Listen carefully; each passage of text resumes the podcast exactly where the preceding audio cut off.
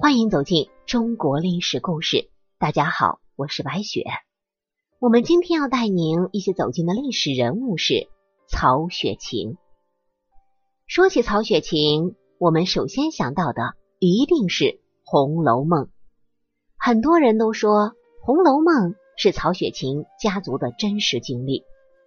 那么，历史究竟是如何呢？曹雪芹又是生活在怎样一个家庭呢？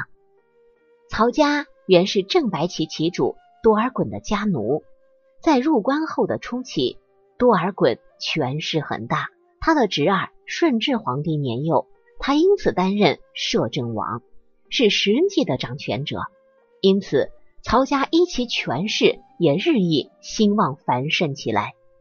清朝皇帝为了避免重蹈明朝太监窃权而致亡国的覆辙，就将太监的24衙门废掉，另立了内务府。内务府的官员全部都是皇室家奴，只由一位亲王做总管大臣。这内务府的人绝大多数是早年被俘犯罪而没入奴籍的汉人世家，他们的处境很是特别。一方面是奴隶，身份极其低贱，生命、行动、财产乃至婚姻都由各旗主掌握，没有任何的自由，子子孙孙都是命定的皇家侍仆。但另一方面，他们和皇家的关系却异常的密切，从物质生活到仕宦出路都比一般人要优越得多。他们往往被派遣担任某些经济要职，因而成了皇帝的钦差大臣，地位也是非常高的。曹雪芹就生在这样一个既贱又贵的人家，他的祖父曹寅就是内务府中一个出类拔萃的天才诗人、艺术家。曹寅之所以能够出人头地，都是由他的父亲曹溪的命运决定的。原来，清朝统一后的第一代皇帝顺治，20多岁就因天花而亡。要知道的是，那个时候还没有种豆的医术，因此得病死去的人是很多，所以人们特别害怕这个病。在顺治死后，出过豆的第三皇子玄烨在继承皇位的竞争中取得了胜利。尽管顺治生前并不重视玄烨，他心中另有宠爱的儿子，但是此子没有出过豆，因此最终被否决。在这件事情上，日耳曼籍的传教士汤若望起了很大的作用。当时西洋人在清廷很受重视，统治者遇事都要咨询他们的意见。玄烨的中选使得与玄烨亲近的亲属大为兴奋，真是天降喜讯。在这些人中，有一家人特别高兴，这就是曹溪一家，也就是曹雪芹的爷爷。那时的皇子不是由生母亲自哺育培养，而是由4名乳母和4名保姆负责抚养，因此皇子只在特定时日面见生母。礼仪性远过于天伦性，而在孩子的心中，乳母才是他真正的慈母，感情深厚。保姆比乳母更不同，乳母是只管喂奶，并不与孩子一起生活，而保姆则朝夕不离，并且要教给皇子语言、知识、礼仪等，所以保姆也叫做教引嬷嬷。教引嬷嬷对皇子的品格和成长影响极大，所以入选充当这种职务的内务府妇女都是一流的人才。曹溪的亲子就是顺治皇子玄烨最重要的教引嬷嬷，她在22岁的时候被选中做了玄烨的保姆。因此当曹溪一家闻知皇子玄烨突然被选为小皇帝，他们的欣喜和兴奋就可想而知。曹溪是康熙2年，也就是公元1663年被派到南京的，他时任织造监督，严格来说并非正式官员，只是内务府人员的一种临时差遣，暂驻江南，给皇家办理织造衣物等事，为期1年后便轮换为他人。但由于是康熙的亲信，竟然打破了惯例，曹溪一人一直连任到康熙23年，英老病卒于任上。从这一点就可以看出，康熙皇帝对曹家是多么的亲厚了。说起来，清代教育皇子的制度极其严格，太子做了皇帝，为了处理政事，更要勤奋读书。康熙本来就是一个刻苦好学之人，一直对汉文化孜孜不倦的学习。他的老师是江宁名儒熊赐履，小皇帝每天从师读书，需要有伴读，也就是陪同他一起上书房去学习的小伙伴。康熙的伴读中便有曹溪的长子曹寅。曹寅天资过人，聪颖异常，学识文才都超过常人。而且曹寅从小就是康熙的好朋友，身份是奶兄弟，他比康熙小4岁。不但在文学方面如此，在武术骑射上，曹寅同样是一个出众的英才。曹寅年少时是康熙的御前侍卫，两人的关系是明示君臣，暗如手足兄弟一般。由此可知，康熙这个最爱人才的皇帝对曹寅是多么喜欢和看重了。康熙23年，曹溪因劳累过度病故于江宁织造任上。当时的南京百姓深切哀悼曹溪的辞世，因为他到任之后，清除了明代太监掌管织造的弊端，减轻了机户工匠的沉重负担，又不作威作福骚扰地方，并多行义事，受到百姓的爱戴。所以当地百姓专门为他建了一座祠堂，以大学士熊赐履为首，诗文大家纷纷撰写悼词，并且刊印成册。这说明了江南士人对曹寅的好感，而这种感情对于后来他的儿孙到此地继任打下了坚实的群众舆论基础。康熙皇帝本来有意让曹寅继任其父亲的职位，但是事情却并不顺利，期间经历了一段长达9年多的曲折。康熙皇帝为了工作需要与政治上的安排，召曹氏一家回到北京，任命曹寅为内务府广楚司的郎中，掌管皇家财务的副长官。这是为了使他先取得出任江南织造的必要资历。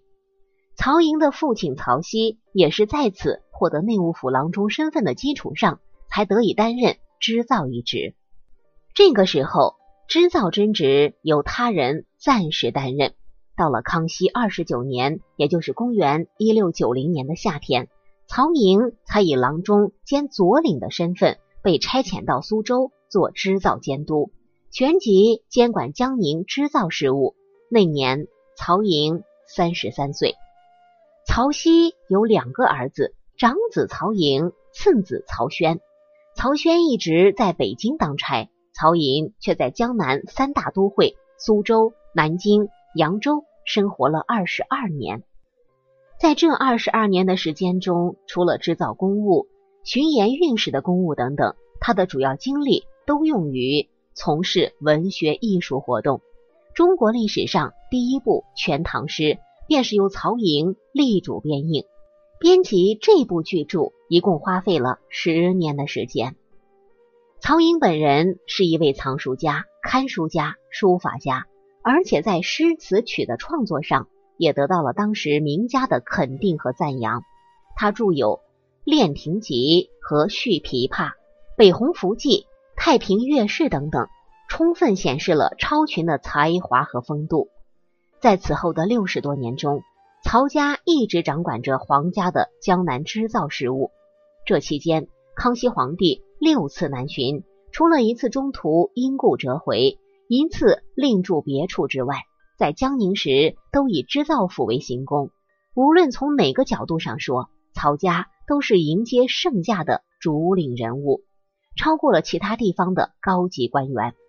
在这4次接驾中，要数康熙38年，也就是1699年，这次对曹家最为重要。那年的夏历4月，康熙皇帝又一次以江宁织造府为行宫，康熙帝的老保姆孙氏夫人年已68岁，拜见了康熙。康熙见了她非常高兴，说这是我们家的老人啊。其实正值庭中鲜花盛开，在中国文化中，这种花是慈母的标志和象征，因此康熙特为孙夫人手提一巨匾，上书宣瑞堂3个大字。毫无疑问，这表面上是为曹寅母祝寿，实则表达了自己对这位辛苦慈爱的嬷嬷的尊敬和感念。这件事在江南被传为佳话，很多文士为此写作了赞颂的诗篇，它也标志着曹家的权势达到了一个新的高峰。在咱们中国有句古话，天有不测风云，人有旦夕祸福。康熙51年1712年的农历7月23日，曹寅忽然染病身亡。据说曹寅患的是疟疾，曹寅之死过于突然，他那个时候也不过是一个51岁的中寿之人。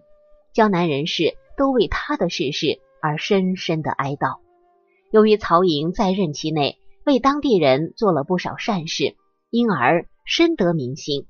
此时江宁市民并机户经济，断杀诸品匠役、丝竹行、机户及浙江杭州、嘉兴、湖州的丝织商人等，纷纷聚集到巡抚郎廷集的公馆，呈递呈文，称颂曹寅生前的许多善政，恳请巡抚大人提奏，请求曹寅之子曹颙继任织造。巡抚郎廷集在奏本中尊重实情，为曹寅说了不少好话，给这份奏本增加了不小的分量。同年8月，内务府勤补派江宁织造时，康熙皇帝就命曹颙继任，并命曹颙的舅舅李旭代管巡盐1年，以补曹寅任内所亏欠的公款。曹家这个时候的处境已经十分的可怜。曹颙在奏折里曾说，伶仃孤苦，举目无亲。可是曹家的厄运只是刚刚开始。曹颙那个时候恐怕只有18、19岁，他于康熙52年1713年正月正式补放了江宁织造之职。2月初2到任，谁知只过了2年，便于康熙54年正月初忽然染病而亡。此时曹寅家中只剩下婆媳2人，就是曹寅的妻子李氏和曹颙的妻子马氏。康熙皇帝见他家的情况如此不幸，便又特下谕旨，在曹寅之弟曹宣的诸子中选一名最合宜的，过继给李氏做4字，而且还特命此子再次继任江宁织造，以维持这个几乎濒临绝境的门户。这个被选中的小孩叫做曹甫，他就是曹雪芹的父亲，继任江宁织造。